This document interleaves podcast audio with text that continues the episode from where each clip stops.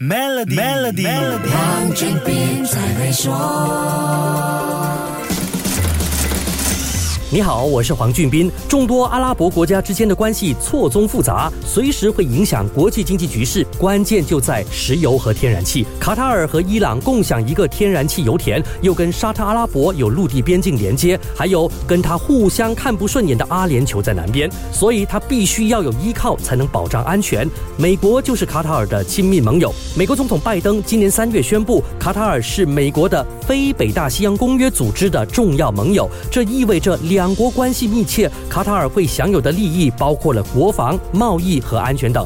但这还不够，卡塔尔要在海湾地区甚至整个阿拉伯世界扮演连接中东和西方的角色，而且要有杠杆作用，成为一个能够撬动整个区域和国际局势的狠角色，这样才能加强它的安全屏障。世界杯就是一张好牌，让人口本来就少的卡塔尔可以名正言顺地要求帮忙，很多国家也义不容辞地答应了。北大西洋公约组织为他提供国家安全培训，预防生化物质、放射性物质及核物质造成的威胁。土耳其派出三千多名军警来维持治安，包括政报警察、特种部队和炸弹专家。另外，法国和美国国土安全部帮助他控制大批球迷，这当然就少不了网络安全的这个部分了。英国空军和海军也参与协助防范恐怖活动和控制领空安全，这些肯定会提升卡塔尔长远的。国防和安全能力，加强他跟这些国家的联系。如果没有世界杯这个由头，贸贸然要求这些国家出手，